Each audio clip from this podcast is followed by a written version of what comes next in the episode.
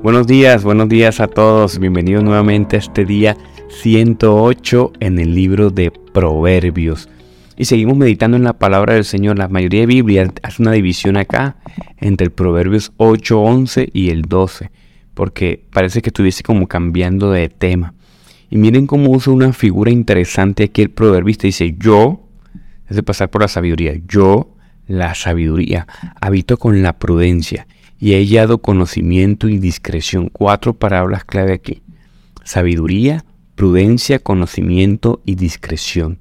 Y como hemos estado entendiendo, eruditos, comentaristas bíblicos, padres de la iglesia, entienden que Proverbios 8, 8 es, es una tipología de Cristo, está Cristo revelado y su carácter.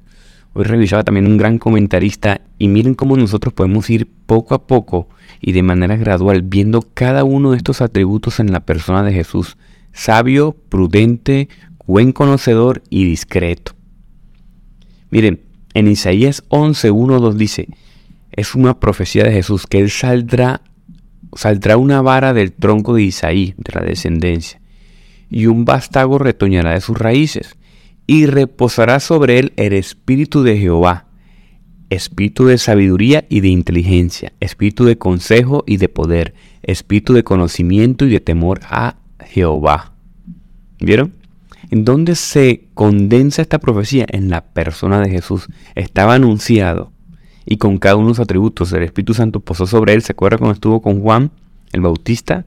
¿Verdad? Era inteligente, buen consejero, tenía poder del Espíritu Santo, conocimiento y tenía miedo, respeto y reverencia al Padre, a Dios Padre. Qué maravilla cómo se ve a Cristo acá. Como en el camino de Maús le mostraba, miren lo que decían los salmos, los profetas acerca de Él. La Biblia habla de Cristo aquí. ¿Cómo podemos ver, por ejemplo, su inteligencia? Cuando los fariseos en Mateo 22, 15 dice, los fariseos fueron y consultaron para sorprenderle en alguna palabra. Y le enviaron los discípulos con ellos los herodianos, diciendo, Maestro, Sabemos que eres amante de la verdad y que enseñas con verdad el camino de Dios, y no te cuidas de nadie porque no miras la apariencia de los hombres. Dinos pues qué te parece. ¿Es lícito dar tributo al César o no? Pero Jesús, conociendo la malicia de ellos, mm, dice, ¿por qué me tientan, hipócritas? Mostrame la moneda del tributo. Y ellos le presentaron un denario. Entonces le dijo, ¿de quién es esta imagen y la inscripción? Le dieron, de César. Dad a lo del César lo que es del César y a Dios lo que es de Dios. Oyendo esto se maravillaron y dejándole se fueron. ¿Ven lo que, decía lo que dice el proverbio, lo que dice también el profeta? Era inteligente, era sabio, prudente, discreto.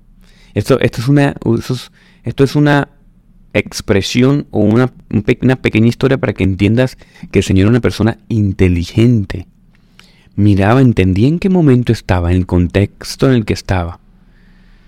Qué interesante leer a Jesús. Si usted no ha leído su Biblia, si usted que me escucha esto no es un lector asiduo de la Biblia, hoy yo creo que deberías empezar a leer tu Biblia, sobre todo en los Evangelios. Comienza a entender quién es Jesús. Comienza a ver el atributo de Jesús. Es una persona que mira, si él decía en esa historia, que se tenía que pagar los impuestos, se caía su ministerio, porque decía, ah, mira, rendido ante el César. Y los judíos lo hubieran tenido por poca estima. Pero si hubiese dicho que no iba a dar los impuestos, era condenado como rebelde. Podía incluso ir preso a muerte. Pero él tuvo la suficiente astucia para decir, mira, lo que es del César se le da al César. Y a Dios dele lo que es de Dios. Una respuesta magistral. Una tercera posición que la gente no esperaba parece que hubiese, habían dos caminos, no, él toma una tercera posición. Mira, darle la gloria al Señor y al hombre darle lo que es del hombre. Tenía una mirada trascendental de la vida. Está hablando del reino también ahí. Ven, no pongan su vida en las cosas materiales, apunten a, Dios. El mismo Cristo estaba apuntando a Cristo, estaba apuntando a Dios. Para eso tú necesitas, ¿cómo, cómo, cómo es la vida de un cristiano? ¿Cuál es la necesidad urgente de un cristiano? Parecerse a su Señor. Para eso necesitas, mira, sabiduría del Señor. Ora, estudia tu Biblia, lee literatura cristiana, culturízate, aprende el Señor para que tomes buenas decisiones, para que puedas ser de utilidad para los demás. El Señor era maestro, también puede ser maestro. tú eres una dama, un joven, un líder, una persona que escucha esto y lidera procesos, necesitas ser tener la sabiduría del Señor. Necesitas, como dice el proverbista, sabiduría, prudencia, conocimiento y discreción que tuvo Cristo. Tú tienes que querer parecerte a tu Señor. Es lo mejor que puedes hacer. En Juan 2.23, mientras Jerusalén estaba de paz, con muchos creyeron en el nombre, en su nombre al ver las señales que él hacía. Pero Jesús no se fiaba de ellos porque los conocía a todos y no necesitaba que nadie le explicara nada acerca del hombre, pues él sabía lo que hay en el hombre. Miren chicos, aquí el Señor también está mostrando tener conocimiento de quién es el hombre y quién es Dios. No quiere defraudarte a la gente, aprende a entender quién es la gente. Eso se conoce en teología como la antropología bíblica. Usted tiene que saber quién es el hombre. Cuando tú sabes quién es el hombre, no te decepcionas de él. Cuando tú sabes quién es Dios y cómo Dios actúa en el hombre, también puedes entender al hombre. Tienes que conocer al hombre. Tienes que conocer también la gracia de Dios sobre el hombre para que tampoco te vuelvas un señalador y un juzgón. Una de las cosas que pasa mucho en nuestra vida cristiana es que como oramos y leemos la Biblia nos quedamos superiores. No entendemos que necesitamos la misma gracia, que nada más es cuestión de tiempo para que tú falles y vuelvas otra vez a los pies de Cristo como alguien que falla. El Señor conoce, nos conoce también más de lo que nos conocemos nosotros mismos. Por eso es necesario dependerte en la oración y pedir al Espíritu Santo que nos transforme, nos ayude, nos guíe y nos corrija. En Juan 6, el Señor también mira, muestra la inteligencia y la sabiduría y la discreción cuando sana el día de reposo. A él le reclaman los fariseos y pero ¿por qué? ¿Por qué? Si es el día de reposo no se puede hacer nada, ¿qué te pasa? Impío. Eso, mira, es más importante la vida del hombre que la ley. No es que Dios haya roto la ley, es que entendía el corazón de la ley, era un cuidador. Este diciendo, uno no puede anteponer la tradición no pueden poner la ley ante la vida porque la ley es vida, no muerte. Conocimiento teológico tenía el Señor histórico, bibliográfico de la ley. Era un tipo culto, ¿verdad? En su divinidad y en su humanidad, 100%. En Juan, en Mateo 17, 27, ¿están viendo los, escuchando los atributos del Señor? A él le dice, a ver, eh, Jesús, se le acercaron los cobradores impuestos a Pedro y le preguntaron, tu maestro no paga los impuestos del templo, pidas que los pague. Era un impuesto injusto aparentemente. Y dijo Pedro, sí lo paga. Luego entró a la, a la, casa y le preguntó, Señor, mira, eh, los, reyes están cobrando impuestos a su propia gente. Se los cobran, contestó Pedro. Dijo Jesús. Entonces los ciudadanos quedan exceptos. Parece que era un impuesto injusto. Y dice, pero sin embargo no queremos que se ofendan. Así que ve al lago, echa un anzuelo, abre la boca del primer pez que saque y encuentras una gran moneda, tómala y paga el impuesto mío y el tuyo. Generoso el Señor. Mira, era una cosa injusta, una carga para el pueblo aparentemente.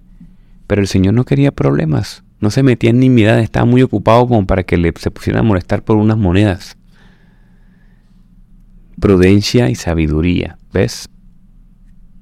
Miren hermano, en Efesios 1, 1 7 dice que, que el Señor en Cristo tenemos redención de nuestra mediante su sangre, el perdón de nuestros pecados según sus riquezas en gracia.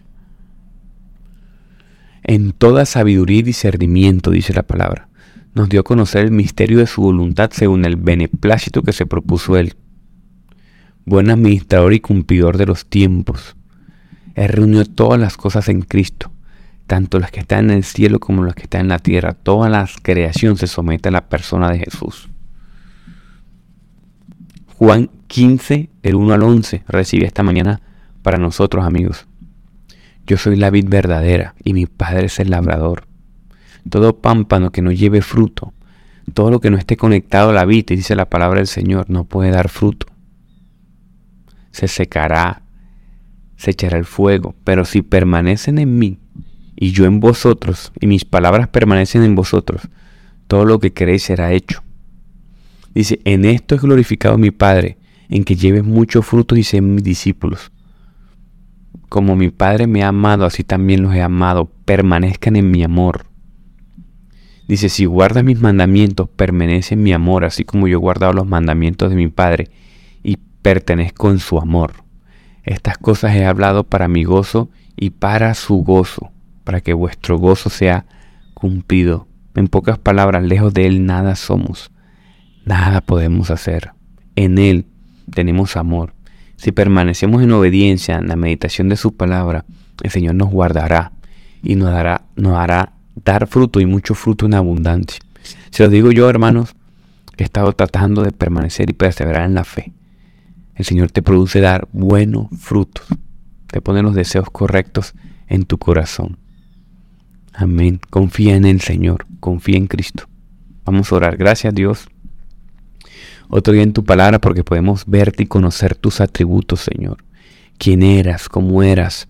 Hoy veíamos, como decía el salmista, el proverbista, qué sabio, qué prudente, qué conocedor, qué discreto, qué inteligente, qué sagaz como eres, Señor, de perfecto. Queremos parecernos a ti, Señor. Ayúdanos, Espíritu Santo, Señor, a parecernos un poco cada día más a ti, Señor. Como dice tu palabra y tu promesa, Señor, que desde el vientre fuimos escogidos para las buenas obras en Cristo, para vivir en ti, Señor, para caminar como tú, para parecernos a ti, para reflejar el amor del Señor como tú, Señor. Para saber administrar, para saber hablar, para saber enseñar. Tú eres el estándar perfecto, Señor. El hombre que se crea bueno solamente tiene que reflejarse en ti, se dar cuenta que te necesita. Te necesitamos, Señor. El mundo te necesita. Ten misericordia de más, Señor. Dice tu palabra que tú añades según tus propósitos, dones y talentos miembros a tu iglesia, Señor.